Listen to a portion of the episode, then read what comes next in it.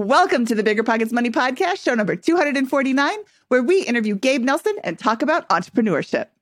And it was the best thing in the world for my business because then I was actually forced to be more pro, more productive during the day. But it also allowed me to start to really get into being a parent, and because I was around a lot more. Hello, hello, hello. My name is Mindy Jensen, and from time to time, Scott's schedule is just too darn packed. Rather than miss a week, I'm calling on some of my friends to fill in.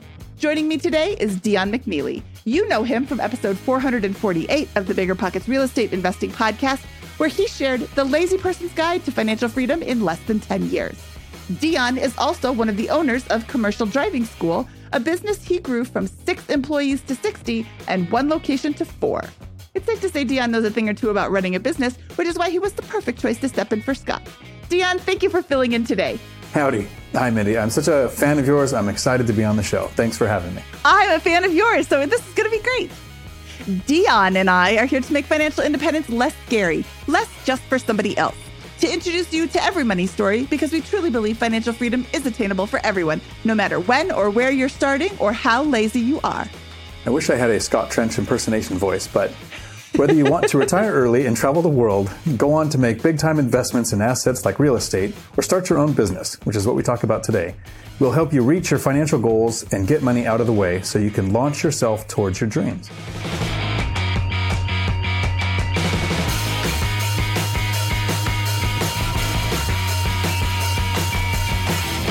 Today, we're talking with Gabe Nelson, a CFP who specializes in helping entrepreneurs and solopreneurs run their company the best way they can. Dion, I'm super excited to talk to him today because we haven't really focused so much on entrepreneurship. And today, Gabe joins us to give us some advice on how to run your business. One of the things I really like about the episode that we have today, Mindy, it, and Gabe points this out towards the end, is that if you go to something like a convention or if you hang out at a mastermind and you actually talk to people, sometimes the time that we learn the most is when we're just having a conversation. And talking to Gabe today felt like we were just hanging out, having a conversation where I think both of us actually took notes on some of the things he was saying. So there's a lot to get out of this episode. There really is. Yeah, I feel um, I feel a little bit seen in some of this episode. I'm like, ooh, there's something I haven't been doing and should. And I'm not even trying to run my own business. I can appreciate all the advice that Gabe shares with us today. Remember when you had to pay to get a lead's phone number? It was like the dark ages until Deal Machine made skip tracing a thing of the past. Now, with your Deal Machine plan, you'll get unlimited access to phone numbers and contact information for no extra cost. That's right, get high quality, reliable information trusted by leading financial institutions, all fully compliant with the federal Do Not Call list. Explore over 150 data points, including age, gender, marital status, occupation, and a ton more. Trust me, this is the data you need for off market deals. With new filters, people flags, and color coded phone numbers, lead management just got a ton easier. Ready to step up your investing game? Sign up for a Deal Machine plan today and gain immediate access to this unlimited treasure trove of contact information and phone numbers. Just head to dealmachine.com/bp. Transform your lead generation and deal making strategies with Deal Machine. Sign up today and start exploring the unlimited possibilities at dealmachine.com/bp.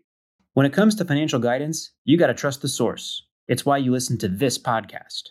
When Mindy and I want to upgrade our wallets, we turn to NerdWallet. Scott's right. Their expert team of nerds dives into the details to help you find smarter financial products. Before NerdWallet, Mindy and I were paying for vacations in cash, missing out on miles, and not even knowing what we're leaving on the table. But now we're flying through the skies for free thanks to our new cards with more miles and upgrades than ever. So if you want more travel rewards, hotel upgrades, or airport lounge access, no matter where you go next, let NerdWallet help you make it happen with a killer travel card. Don't wait to make smart financial decisions. Compare and find smarter credit cards, savings accounts, and more today at nerdwallet.com. NerdWallet, finance smarter. As with all cards, credit is subject to lender approval, and terms of each credit card issuer apply. I used to think working from home was the dream until it wasn't. Between the distractions and the solitude, I was struggling. But then I discovered Industrious Office, and honestly, it's been a game changer. Every day at Industrious feels like stepping into a zone of productivity. The high speed internet never fails me during crucial moments, and the workspace? It's not only stylish, but designed to boost your focus and creativity. Plus, the daily breakfast and endless coffees are super cool. Meeting other driven professionals right where I work has not just expanded my network, it's inspired me. It's amazing how being around other focused people can push you to achieve more, you know what I mean? If you're looking for a sign to change your workspace, this is it. Check out Industrious by visiting biggerpockets.com slash industrious. Then click join now and use the promo code POCKETS to get a free week of co-working when you take a tour. That's biggerpockets.com slash industrious and use promo code POCKETS after clicking join now. Experience for yourself how the right environment can change the way you work. Industrious. It's where your best work happens. Here at Bigger Pockets Money, we believe that there are four main levers you can pull to generate wealth spend less, earn more, invest intelligently in assets like real estate or the stock market, or create a business. Today, we're speaking with Gabe Nelson, a CFP who specializes in entrepreneurs and solopreneurs and how to set up your business correctly from the beginning. Gabe Nelson, welcome to the Bigger Pockets Money podcast. Thanks, Mindy. I'm excited to be here. I'm so excited to talk to you. Okay, so Gabe, you're here to give us advice of, and information about starting a business. So, of course, the first step is to choose a name, build a website, and create an LLC, right? Almost. Actually, the next thing you need to do is you need to go buy either a Tesla or a brand new pickup. That's what you got to do before you really get going. The, the, well, that was easy. The answer is no, but go ahead. That was easy. Okay. So I just have to get a Tesla and then I'm going to be successful because I already have a website. Uh, so I asked that in jest because that's something that I hear a lot of people spending an inordinate amount of time on is, oh, what am I going to call my company? And it doesn't really matter as much as other building blocks that you need to put in place. So, Gabe, I want to start a business. What do I need to do? You know, the funny thing is, is this comes up quite a bit with my clients. I work a lot with solopreneurs and entrepreneurs, and um, the thing that I tell everybody to do is get a paying client first. Do you have somebody who's going to pay you to do something? And if you do, now you have the basis of a business, and you really have a business if you can actually repeat what you did so that you can start having revenues come in. Because if you don't have revenues, you don't have a business. And so I tell everybody go get clients. It doesn't matter if you're an LLC, an S corporation, a C corp, or whatever. Start to figure out can you get clients that will actually pay you to do what you're trying to do. That's a really great piece of advice. Get some clients. So, how does one get some clients? Well, I guess it depends upon what their, you know, what their industry is or what they're doing. I mean, a lot of people nowadays are starting businesses as a side hustle and uh, they might be a graphic designer working for an advertising firm who decides to go start doing some moonlighting, whether it's on Upwork or uh, Fiverr or working for their friends. Um, maybe start with the side hustle piece so that you can start getting things going and actually get some experience and learn what to and what what not to do and then all those fun things start to come into play like like processes and systems and bookkeeping and uh, bookkeeping's not fun. Bookkeeping kind of sucks but you can delegate that. Um, but basically you start to realize and really frankly you start to make mistakes so that you can start to figure out what not to do on the next client and start to build in your processes and your systems. Then those other things can start to fall into place. So that was going to be my question. Uh, when you're starting a business and you make mistakes in the beginning an impact to your cash flow can really slow things down. And if people started as a side hustle while they still have their W 2, it's a lot easier to handle those mistakes. Um, but I was going to back it up a step and say to choose to be an entrepreneur, a lot of people don't realize the time commitment, even as growing it as a side hustle, but running the business itself. Uh, one thing I've realized about myself is I am not an entrepreneur, I am an investor because I like the idea of working 40 to 50 hours a week a lot of people think I want to be an entrepreneur, so I don't have a boss, so I won't have to work 40 to 50 hours a week. You're actually going to work 80 to 90 hours a week. Uh, so starting that as a side hustle is one of the ways to get used to that extra time it's going to take and having that safety net of still having your job. Oh, tremendous. It, it, 100%. I agree with you 100%, Dion. I mean, that's one of those things that not everybody thinks how much work is going to get done. They start thinking about how much money I'm going to make. And and that vacation I'm going to take and that other things I'm going to do. And they don't realize all the work that needs to come in. So that's a tremendous piece of advice is, yeah, you're working your 40 to 50 hours a week. Do you have the capacity to work another 20 or 30 or 40 hours in that week to get this side hustle going or get this business going? That's something that, you know, each entrepreneur has to have that look inside of themselves, but also they need to have that conversation with their family. I mean, this this is is a side that doesn't get talked about very often until it becomes a problem. But there's a whole lot of divorced entrepreneurs out there. And there's a whole lot of crabby entrepreneurs because either their husband or their wife is mad at them because they're not home doing what they need to do. And uh, so that's a whole nother side that you need to have a conversation with your significant other, your husband, your wife, your whatever, so that you are all on the same page. So that when that time is spent away from your family or your significant others, that it's actually respected and seen as a good thing rather than a bad thing. One of the things that's made it a little easier for me to invest is being single. I, I'm 100% on board with what I want to do. Are there ways that you know how people who have a spouse that maybe isn't on board, or ways to bring them on board? Or how, how do you suggest people that want to start a business present it to their partner in a way that doesn't end in divorce, like you mentioned? That's a great question. Um, I actually had I, on. I have a podcast. I'm not trying to give the promotion on the podcast, but I have a podcast, and on that podcast, I brought on a client of mine who is a therapist who had actually an episode to discuss that. And her biggest piece was start with the communication and and that laying the ground of the communication, the groundwork of the communication as to why we are doing this. We have a tendency, I'll use myself as an example is I have a tendency to think that everything I'm doing, I am doing for my family. And I feel that way.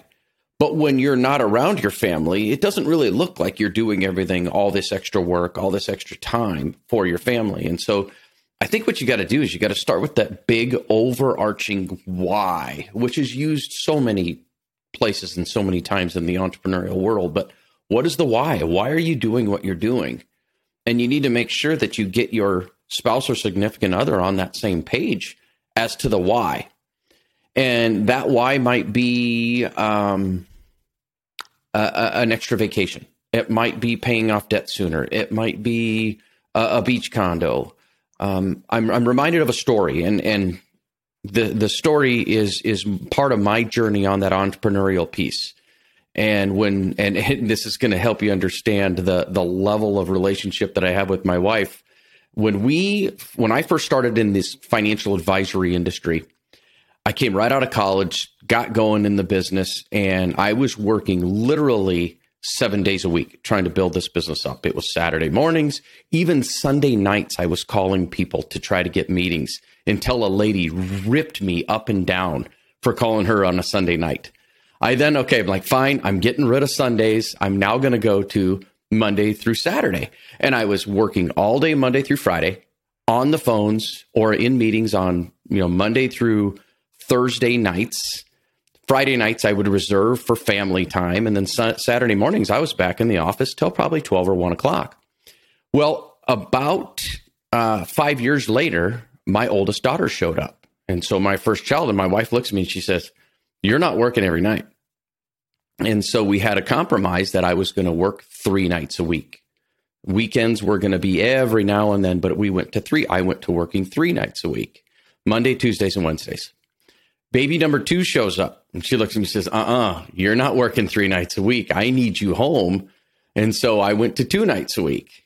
And then when baby number three showed up, I have three daughters. They're 21, they're 18, and they're 15. And when my youngest, her name is Lydia, showed up, she looks at me, she goes, uh uh-uh, uh, you are not working any more nights. You need to figure this thing out. And it was the best thing in the world for my business because then I was actually forced to be more, pro- more productive during the day. But it also allowed me to start to really get into being a parent and because I was around a lot more. Um, and so thank goodness my wife was basically telling me, no, no, no, you, I need you home. I need, you can't be gone. And so, therefore, um, I if you can get that other other half on board with what you're trying to do, it starts to make things easier. But then also, she gave me the guardrails to keep me from screwing it up in simple terms. Yeah, your wife needs to be applauded for her communication, her very clear communication. I think this is a problem not just with entrepreneurs, but with people who are in relationships, long term or short term. They don't say what they need, they don't say what they mean. And here's the thing Gabe, if I want you to know something, I have to tell you because I'm guessing you are terrible at reading minds. What am I thinking right now? You have no Um, idea. No. I have to tell you. I have to tell you I like your shirt. And I think the plant behind you is gorgeous. You don't know that. You have no idea my head is going off in that direction. It's the same thing with, you know, when you're starting to communicate about the the job. In your book, you talk about how your wife said, "I'm not going to raise the kids by myself." That's really easy to do raising the kids by yourself because your entrepreneur spouse is trying to make it work at the at the business every day all day nights and weekends all weekend long i can't believe the you had so many phone calls on a sunday before somebody told you not to call them on a sunday um, and this is the gabe nelson show or the, the gabe nelson episode of the bigger pockets money podcast so what is the name of the episode of your show with the the therapist that talks about this Oh boy. Um, let me look here. I'll look it up.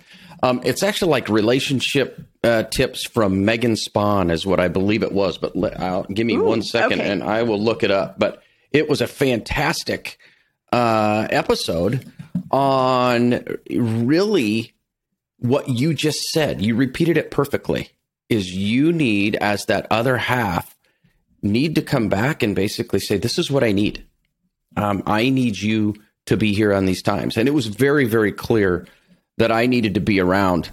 Um, and frankly, I mean, I'll tell anybody, I, I'm a much better man because of Melissa. Um, I would, I would just be, I'd be all over the place. um, and, and so she keeps me grounded, keeps me in the right place where I need to be. And that actually, right out of my book, was a true story. She's like, I'm not raising kids by myself. So you better figure out a career that is going to allow you to be around. I'm like, all right, I'll figure it out. I just really wanted to be with her. And at 22 and 23 years of age, I mean, that was good. So um, I, I'm not seeing it right now. I apologize on the uh, episode. Maybe we can put that in the show notes. We will put that in the show notes, which can be found at biggerpockets.com slash money show 249. One of the things I really like is investing or growing a business and, its at its core comes down to math. You know, buying cash flowing assets to replace your income to reach financial freedom. We can all kind of understand that. But really it's hard to identify until somebody brings forth a story. How you related to your spouse, how you got them on board. Um, I'm kind of a Mindy Jensen fan, and I'm impressed that she does the live in flip where she, or live in, yeah, so she lives at a house that's kind of a construction zone for months and got her husband on board with that by finding out what is his why. What would make, you know, how would he be able to retire early? How would he, what would it mean to him? So finding out your why is, is our job, but figuring out your spouse's why seems to be just as important to get them on board. There's a, there's a book I really like, uh, 15 conversations with real estate millionaires. And I like it because it's literally 15 conversations with people who reached real, you know, financial freedom. And so I can pick it up and, and look at a story from a person's perspective. Um, I haven't caught it in this episode. Can you tell me the name of your book? Yeah, the name of my book is The Solopreneur's Money Manifesto. It's how to create, how to master your finances and create the life you want. And it's written for solopreneurs and entrepreneurs. And it's 26 years of, of my uh, experience in this industry and stories. It's a ton of stories on client stories of what we've done and, and how we've gone through their lives and, and uh, impacted their lives and made changes for the better for the most part. Yeah, for me, it, that's that's what I'm looking forward to. So I'm actually going to pick up your book. Uh, th- those stories are how I relate to it. One one of the reasons I became a it's probably a better way to put this, but a bigger pockets addict is because people like you come in and share their stories. Any one of us can pick up an Excel spreadsheet and figure out, okay, this is the math to, to make it work. But hearing how somebody else who has similar challenges, you know, with kids, my, I've got kids, mine are pretty close to the same age as yours, maybe a little bit older. Um, but still not only able to reach financial freedom or to grow a business, but to teach other people how to do it too. So it's commendable that you're doing that because um, one of the reasons why I'm super excited to be on a show like this is I can only reach financial freedom once. right? I went from a bad position to a great position. But every time that we help somebody else do the same thing, I get the same emotional dopamine hit from watching them succeed. So if you're gr- helping people growing these businesses, you're getting to do that over and over and over. Um, so that being my motivation, what motivates you to do this? You know, that's a great question. I actually um, am in the middle of what I call a meeting surge right now. And I take two times a year, I block out two months in my calendar. I meet with all my clients, and it's four or five meetings uh, throughout the day. They're usually an hour apiece, and they're, they're 9 o'clock, 1030, 12 o'clock, 133, just jam packed. And the stories that come about to to dovetail on your story the stories that come about of helping my clients go from point A to point B over time is it's like you said uh, when you've achieved financial freedom but you can then help other people do it it just makes you feel great and keeps you motivated. I am just jazzed at the beginning at the end of each day from meeting with all of my clients because we're going through their stories. We're start we started some of my clients I've had now for, I started this firm in 2008 and um, started all the way in the industry 26 years ago, as I still a bit ago, but made some little hops around, went into management and realized I'm a terrible manager of people and basically worked my way into starting my own advisory practice in 2008. And I've had clients since before 2008 that were with the prior firm. And I actually just got done meeting with a couple of them today and uh, long story short, she had a crazy uh, cancer diagnosis that came about and thought she was going to lose her arm. She's in the medical profession and thought she was going to lose her arm. She was not going to be able to continue to practice medicine the way that she was able to practice medicine. And so part of that story with her is making sure the family was taken care of if, if she did not make it. Now, thankfully, uh, you know, great ending of the story. She had another checkup here just uh, last week, fully uh, cancer free. Everything is great and doing fantastic. Um, but it's the stories that have come about from helping them build up their finances, making sure that they were prepared and protected in the event that something happened to either of them, of which we had the scare. And um, I actually refer to it in my podcast. I tell that story it was a Friday five o'clock phone call from the husband telling me uh, that there was a diagnosis and it wasn't good. It was a gut punch. And then we went to work of, all right, you're going to be okay. If something happens to her, you're still going to be fine. But let's focus on getting her through this. And the neat thing is, is this is her character. And this is what motivates me to keep doing this is the stories that keep developing. Her character was, I'm going to lose my arm. Okay, fine. I'm going to figure out what I'm going to do next. I'm either going to teach, I'm going to go into management, I'm going to do whatever. Now, we had everything all taken care of. We the financial plan was solid. The protections were in place. There was a fantastic disability income and policy in place. Everything was in place to make sure that she could have the peace of mind to go, if I lose my arm, I am still going to create myself in another way and continue to go on. That's what motivates me is those stories they just keep coming up. And it's just so much fun. There is a quote that is actually not true that I use all the time. Um, I've got a point, I promise. It's you I'm sure you've heard this before. 90% of all small businesses fail within the first two years. And the number isn't quite 90%, but it's pretty high. I mean, I continue to use the quote just because it's an enormous amount of people who try to start a business and it doesn't go right. I think there's a lot of uh, misunderstanding over what goes into starting a business. Like you said, you have to work your 40 hour week, but then that's just the job that you are doing. And then there's the, you know, 20, 30, 40 hours additionally of running the business that you need to be doing as well. Um, what are you seeing people doing wrong that are leading to these big problems that are leading them to the 90% or whatever the actual number is? And what can they be doing to get to that 10% of successful businesses? Because i have a feeling that i mean there are some businesses that are just not good ideas. And there's other businesses that could be a really great idea. It's just not executed correctly. The biggest thing that i see is not properly managing their cash flow people start businesses, they start bringing money in, and then they spend it all. That happens. That's one of the reasons a lot of small businesses fail is money comes in and they don't really know what to do with the money and where to go. So uh, I jokingly said, "You go get the Tesla and the new pickup truck at the you know beginning of the show." People do that. It's crazy, but people will. Hey, I've started a business. I got to have a new truck. Why do you need a new truck? The one you have is fine. It's the management of the cash flow, making sure that they're managing their money because people generally if they have a good idea or they have a good product and they can actually get clients and they can start to repeat that process, that starts to form the business. And then if you can't manage the money when it's coming in, or you're spending it all, or you're not setting money aside for taxes and you're not making those boring decisions to protect yourself, then you have a tendency to run out of money. And then what do people do? They go to their credit cards, they go to their retirement accounts, they go and they start to drain their their their funds or they go into debt. And then and only then do they finally either A, seek help to help them come out of that, or they go out of business. And then when they do that, they've now ruined their financial situation, which I see happen, uh, you know, every now and then.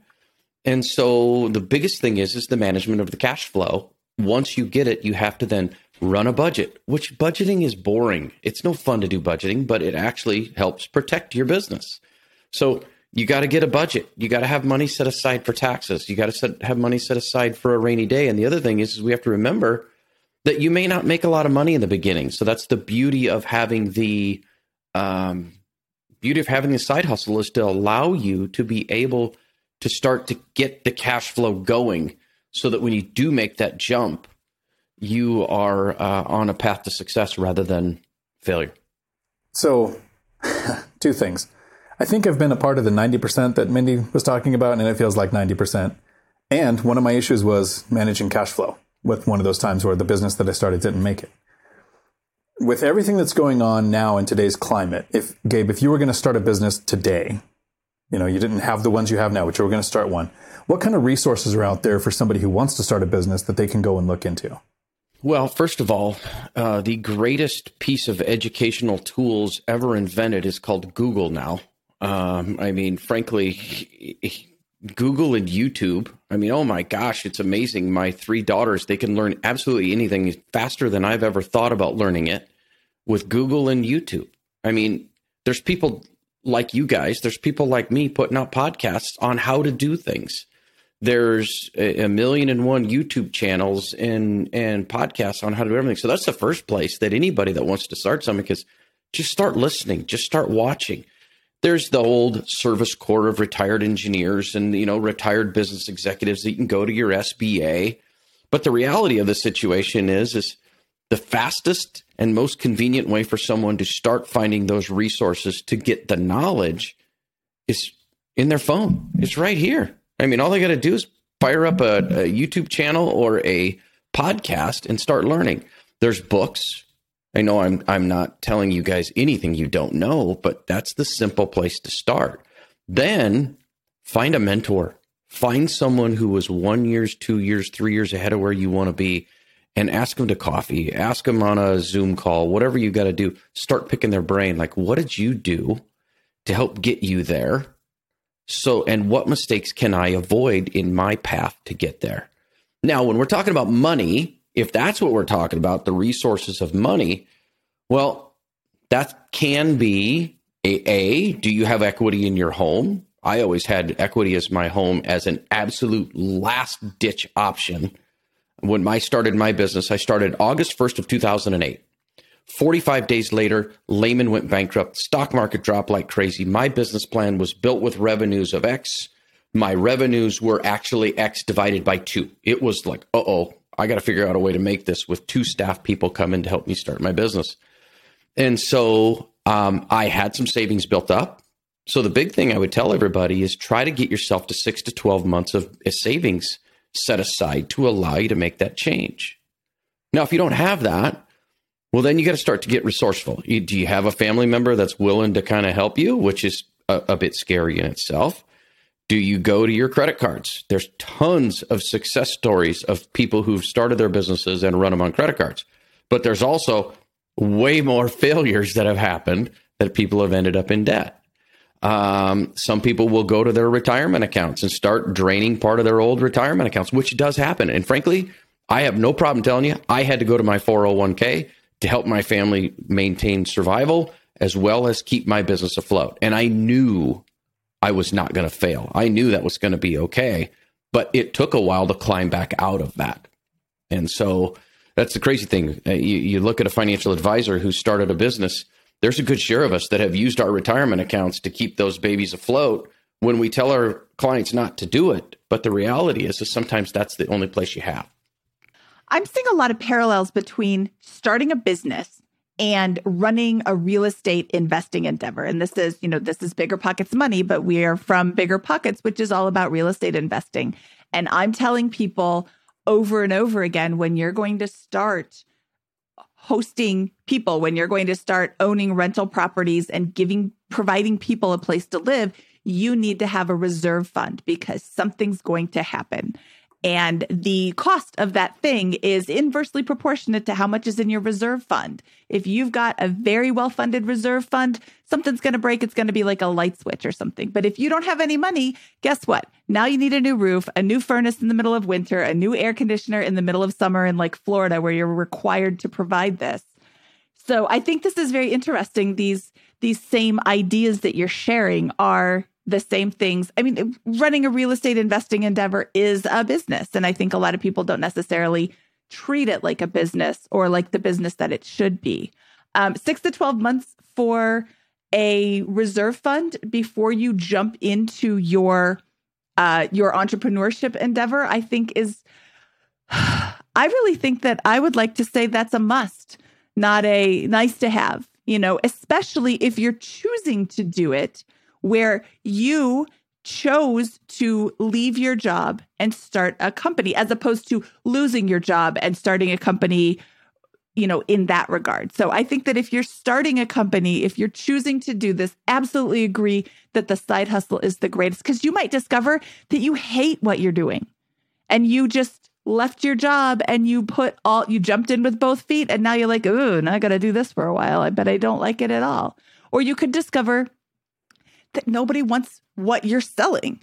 It could be a really, really great time to be a typewriter repairman, or it could be 2021 where nobody uses typewriters anymore and there's maybe not such a big market for your product. So I love this. I love this advice. When it comes to financial guidance, you got to trust the source. It's why you listen to this podcast. When Mindy and I want to upgrade our wallets, we turn to NerdWallet. Scott's right. Their expert team of nerds dives into the details to help you find smarter financial products. Before NerdWallet, Mindy and I were paying for vacations in cash, missing out on miles, and not even knowing what we're leaving on the table. But now we're flying through the skies for free thanks to our new cards with more miles and upgrades than ever. So if you want more travel rewards, hotel upgrades, or airport lounge access, no matter where you go next, let NerdWallet help you make it happen with a killer travel card. Don't wait to make smart financial decisions. Compare and find smarter credit cards, savings accounts, and more today at nerdwallet.com. NerdWallet, finance smarter.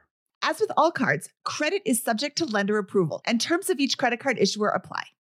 I used to think working from home was the dream until it wasn't. Between the distractions and the solitude, I was struggling. But then I discovered Industrious Office, and honestly, it's been a game changer. Every day at Industrious feels like stepping into a zone of productivity. The high speed internet never fails me during crucial moments, and the workspace? It's not only stylish, but designed to boost your focus and creativity. Plus, the daily breakfast and endless coffees are super cool. Meeting other driven professionals right where I work has not just expanded my network, it's inspired me. It's amazing how being around other focused people can push you to achieve more, you know what I mean? If you're looking for a sign to change your workspace, this is it. Check out Industrious by visiting biggerpockets.com slash industrious. Then click join now and use the promo code POCKETS to get a free week of co-working when you take a tour. That's biggerpockets.com slash industrious and use promo code POCKETS after clicking join now. Experience for yourself how the right environment can change the way you work. Industrious. It's where your best work happens.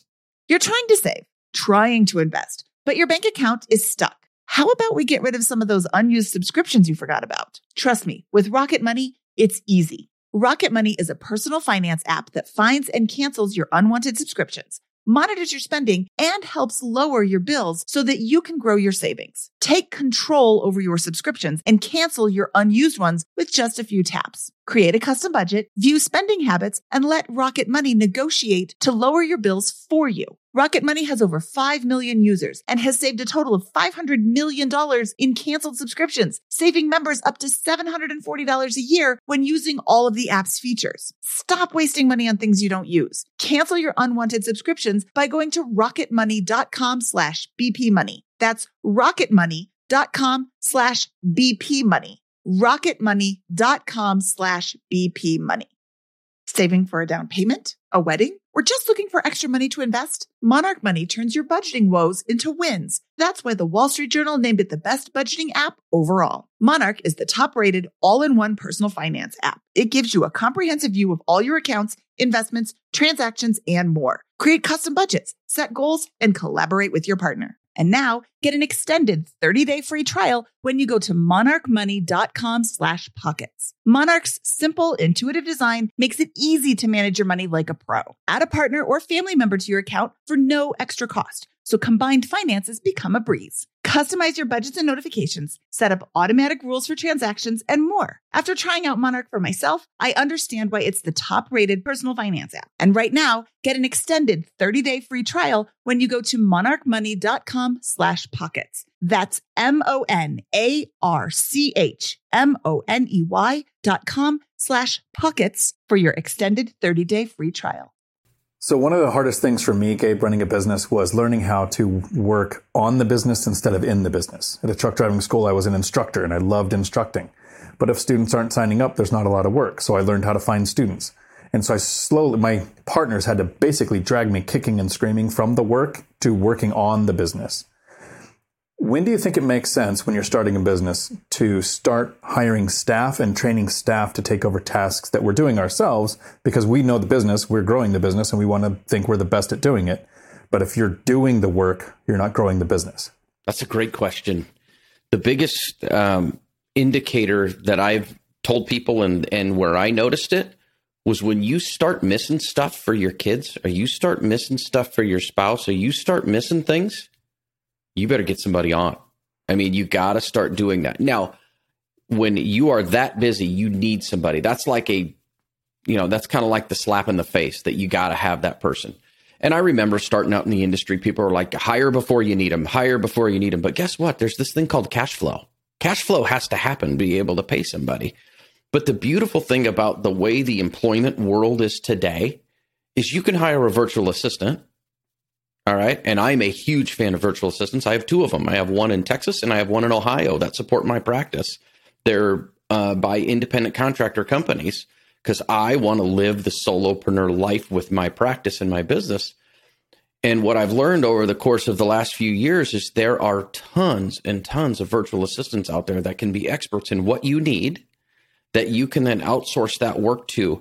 And it's not, we're not talking you know, an immediate payroll hit of two to three thousand dollars a month to your cash flow. We're talking, you know, maybe you find somebody even at twenty five or thirty dollars an hour, and they free up five hours of your week.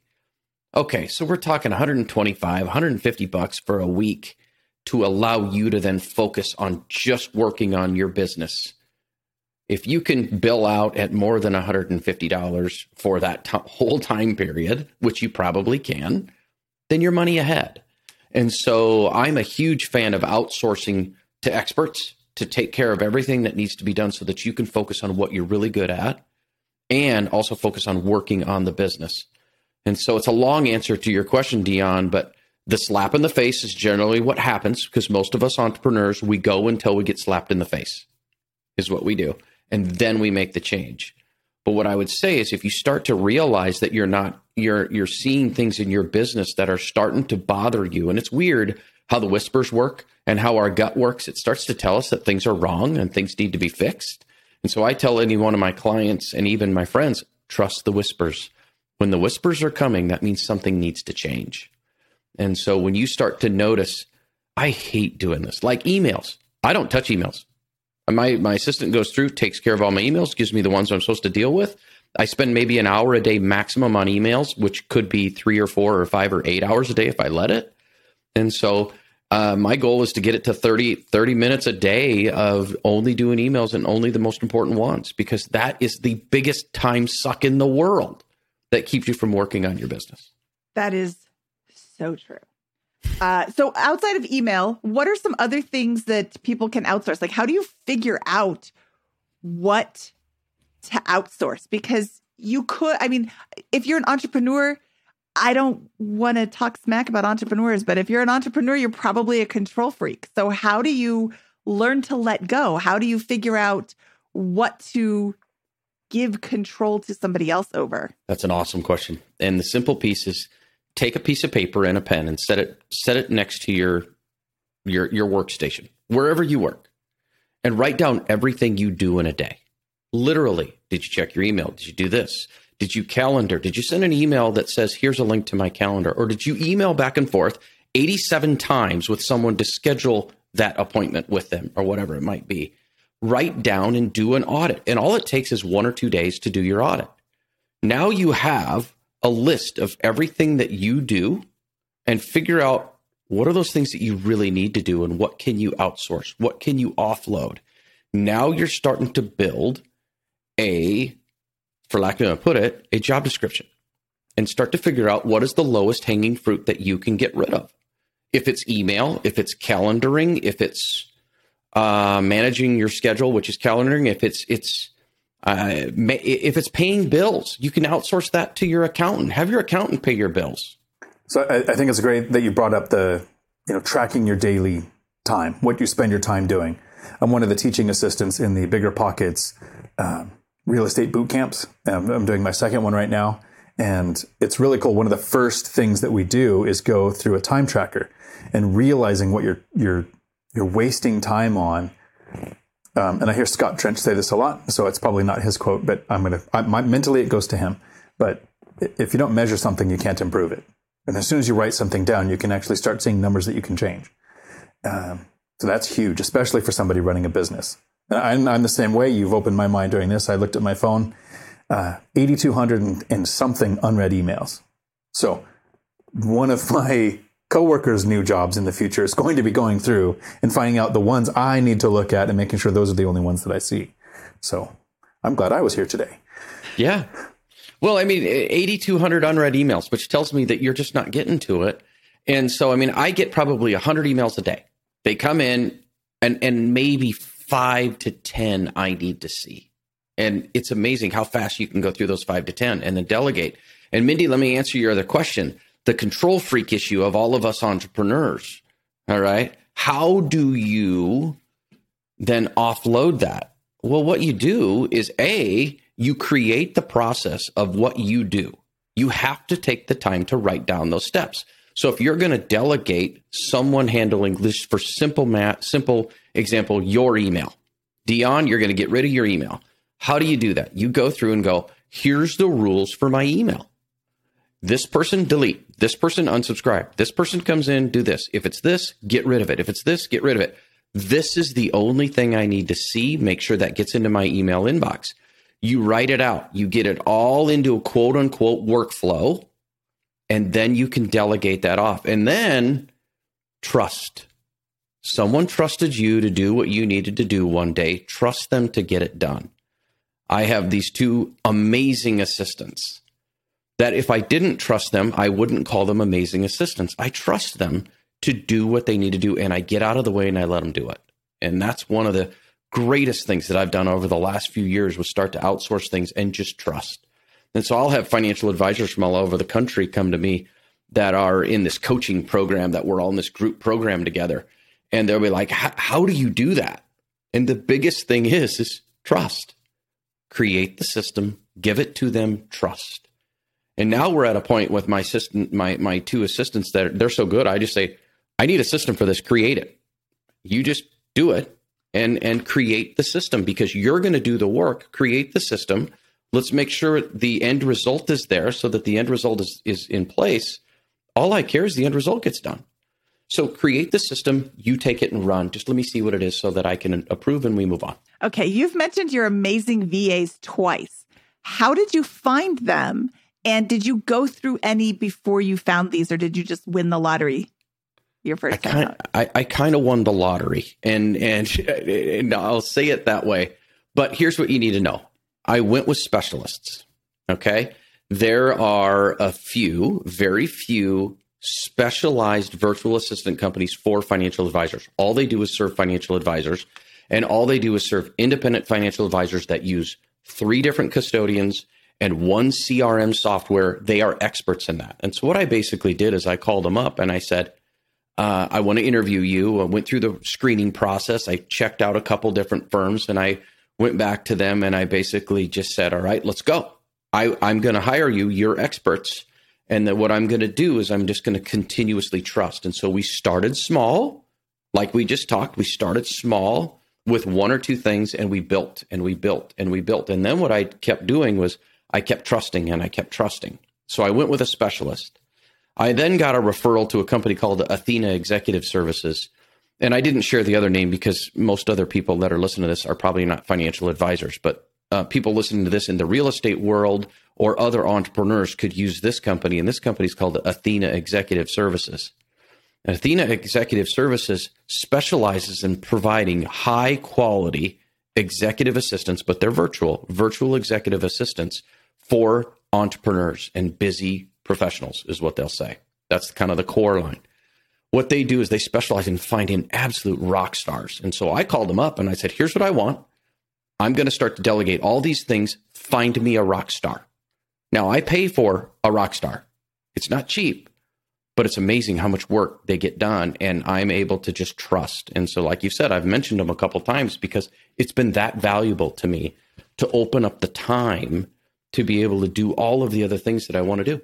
I love that. I love that. And what I'm hearing you say is that this is not an overnight process. This is not a cheap process.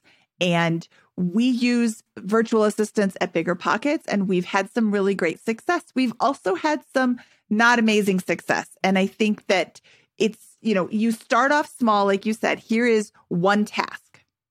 Oh, you didn't do this task great. Thank you for your time. Here's the money that I said I would pay you, and then I don't have any more work for you. Or you start off, hey, here's a task. It's a small task. They do it. They did a great job. They followed your procedure. That's another thing that I'm hearing you say that I think some people would just be tempted to be like, okay, go through my email. Well, how? What do I do? And you gave specifics, which I love. That's that's really fantastic. Mm-hmm. Uh, but yeah, it is going to take time to train these people. It's just like an employee without all of the, you know, employee cost. But you still have to show them what to do. You still have to share with them the process and you have to sit down and write them out. I, when you said uh, write down a piece of paper all the things you, you do every day, I'm like, ooh, I feel seen. I feel like you're looking right at me and saying, hmm, Mindy, this is how you can improve your productivity. But I'm also thinking to myself, I have somebody to help me with my emails. And I don't have 8,200 unread, but I have a lot of unread emails. So I need to set up a different system to, and it's not, it's not him. My VA Marlin is fabulous. He walks on water. It's me not giving him the parameters that I need to figure out. So I need to go back in through my email and and make a list. And so thank you, Gabe. You've just increased my productivity. Well, next week. Well, and and that's the thing that that I'm learning myself as well is we are constantly then improving upon those systems. And so the the the streamlining in the systems even though you've delegated email once, you've got to constantly be improving it. And then when you delegate the next thing, you've got to constantly be improving it. And so it actually gets a little bit exhausting sometimes to constantly go back and improve those. But what you're doing um, is you're putting little little deposits in your future productivity. Is what you're doing. So I'm going to take the time. We're going to improve this situation, improve this solution, and then I'm going to be more productive next time. Okay, uh, Gabe. Before we get into the famous four questions, if we could give kind of like a reward for people who made it this far into the episode, can you give me an order of operations on starting a business? Like maybe the five steps. Like to get into real estate, we need to learn how to save. We need to fix our credit score. We need to talk to a lender, then talk to an agent. And I mean, these are like the steps you take to start a real estate investing business. But if you're starting any kind of business for the ideas out there, um, can you give that to us? Ooh, First thing is figure out can you get a client? Do you have somebody who's willing to pay you for what you do? Once you can get a client and they're willing to pay you for what you do, then start to put systems and processes in, processes in for everything that you then do, meaning document what you do so that you can either scale it or you can delegate it so that you can go on to the next step. So, one, get a client. Two, create systems. Three, figure out how to repeat those systems. Then you probably better think about what type of then you're what's my name going to be? I mean, really? And do you then need to go down the form of an uh, creating an LLC, or do you need to go an S corp? Do you then need to start to add in a website? Do you need to do those next things? But everybody's business is going to be different. But the biggest thing is, is if you don't have a client or a customer, you don't have a business. Get that done first.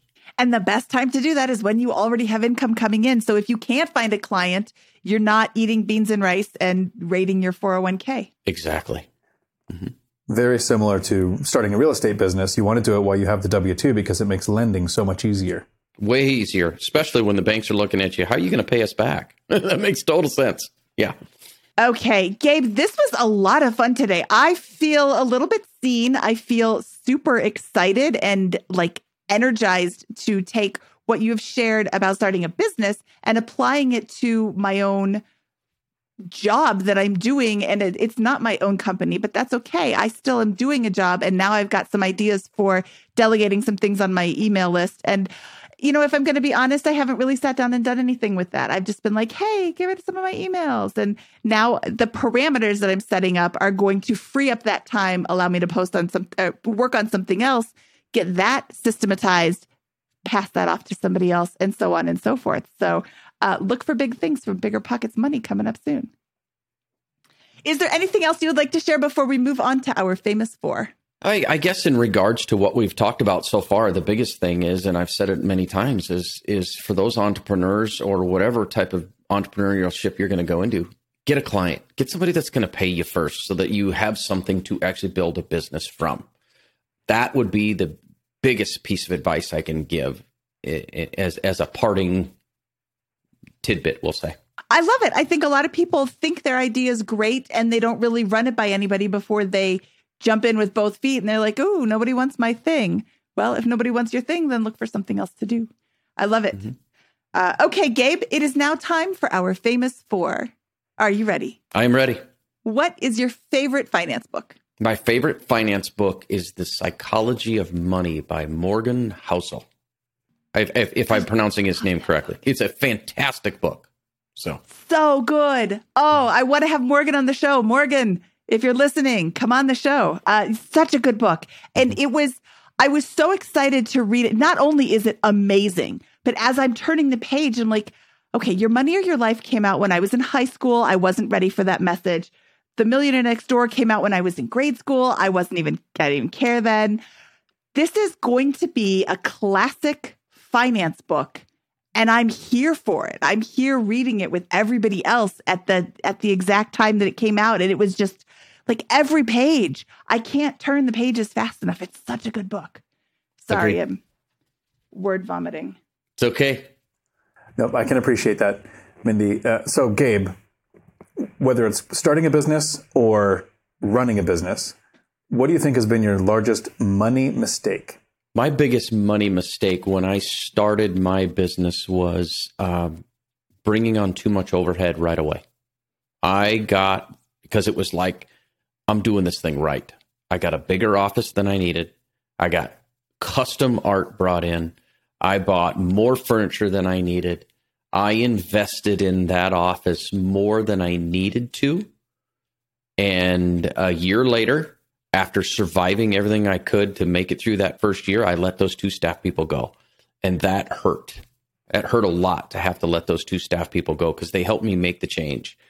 And that then had this little piece. This is me getting a little vulnerable. Um, that had this little piece inside of me that was like, I'm not hiring anybody again. And so I went like 10 years without hiring anybody ever again because it hurts so much to get rid of those people. So I went too big on overhead and I spent too much money. And then the fantastic financial crisis happened and my revenues went way down. So I was betting a little on the come, and the come didn't come for a while. So um, I spent too much money too fast. It was a cash flow issue, Dion. What is your best piece of advice for people who are just starting out? Find a client. Find somebody who's going to pay you to do what it is that you want to do. If it's real estate, you guys are the experts in that, but find something that is actually going to cash flow so that it actually pays you to do what you're trying to do.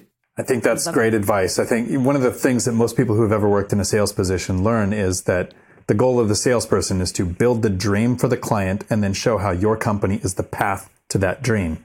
And if people don't want the dream, the path doesn't matter. And your business is the path.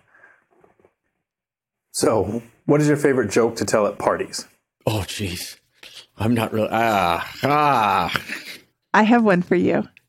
I was going to say, especially for you. you go right ahead because right now I'm at a blank and all I can think of is, is a dirty joke that we shouldn't tell. So we're good. So you can email Gabe for that joke. Uh, my joke is after I spoke to my financial advisor, I slept like a baby. I woke up and cried every hour. I love it. That is really good. And I'm glad you're not my client for that joke. Okay. And Gabe, please tell us where people can find out more about you your podcast, your book, your website, all the things. Great. Uh, my podcast is called Solopreneur Money. It's on all of your favorite podcast uh, applications, but Solopreneur Money is the podcast. The uh, book is going to launch January 11th, 2022, and it is called The Solopreneur's Money Manifesto, a uh, how to guide on how to basically master your finances and create the life that you want. My website for my business called Gabe Nelson Financial Incorporated, an independent advisory firm. The website for that is gabenelsonfinancial.com. I'm all over social media. The one I'm most active on is LinkedIn. And if someone has any interest in possibly just seeing what it is that I do and how I help people, um, if you go to my website, gabenelsonfinancial.com, there's a start here button. You click on the start here button and it tells you so you know what the roadmap is to come into, you know, work with someone like myself. Um, those are all the places that you can find me. I love it. Thank you so much, Gabe. And yeah, we will include a link to the uh, book, the podcast, and your website on our show notes, which can be found at biggerpockets.com slash money show 249. Gabe, I really appreciate your time today. It was lovely to chat with you. Thanks, Mindy and Dion, both. This was a fantastic experience and uh, I really appreciate it. Thank you. Thank you. And we'll talk to you soon. Okay, that was Gabe Nelson. Dion, I am so excited to take his advice and put it into action just in my own job. I really feel that, you know, running the Bigger Pockets Money podcast and YouTube channel and Facebook groups is kind of like an entrepreneurial endeavor because I started this, I'm pushing forward, and I really want to help it grow. And I took a ton of notes while we were talking with Gabe today. What did you think of the show? I think it was great. Like you said, I think it's going to help me in my own personal business that I'm running. And with a position like yours, where you're kind of in charge of creativity on some level, you don't have a person standing right over your shoulder telling you exactly what to do. So even while you work for a company, it's very much like being an entrepreneur. And most of the things that he covered um, are actually action items that we can put into play now. Exactly. And I don't have a roadmap for my job. I am kind of making it up as I go along. And the the suggestions that he gave are like instantly going into use. It's the end of my workday right now when we're recording this. So tomorrow morning I'm going to have a piece of paper next door to my computer writing down all the things that I do so that I can find ways to improve my productivity and maybe get some things off my plate that that somebody else could do better. Okay, now I'd like to ask a favor of our listeners. Do you know somebody who's an entrepreneur? Do you know somebody who could use the advice that Gabe shared with us today? Please tell them about our show. The podcast is found wherever you listen to podcasts. And you can also find the show notes at biggerpockets.com slash money show 249. Dion, should we get out of here? Everybody have a good day. From episode 249 of the Bigger Pockets Money Podcast, he is Dion McNeeley, and I am Mindy Jensen, saying see you tomorrow, Capybara.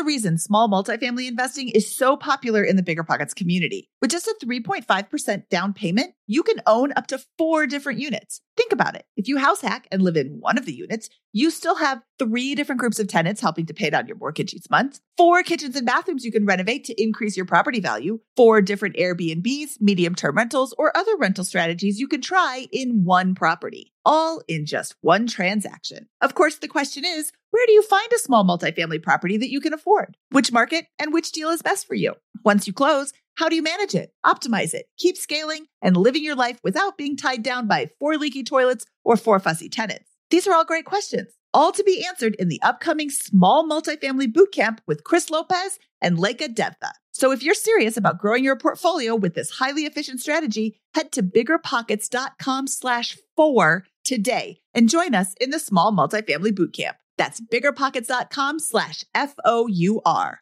See you there. The content of this podcast is for informational purposes only. Past performance is not indicative of future results, and all host and participant opinions are their own. Investment in any asset, real estate included, involves risk. Use your best judgment and consult with qualified advisors before investing. Only risk capital you can afford to lose. BiggerPockets LLC disclaims all liability for direct, indirect, consequential, or other damages arising from reliance upon information presented in this podcast.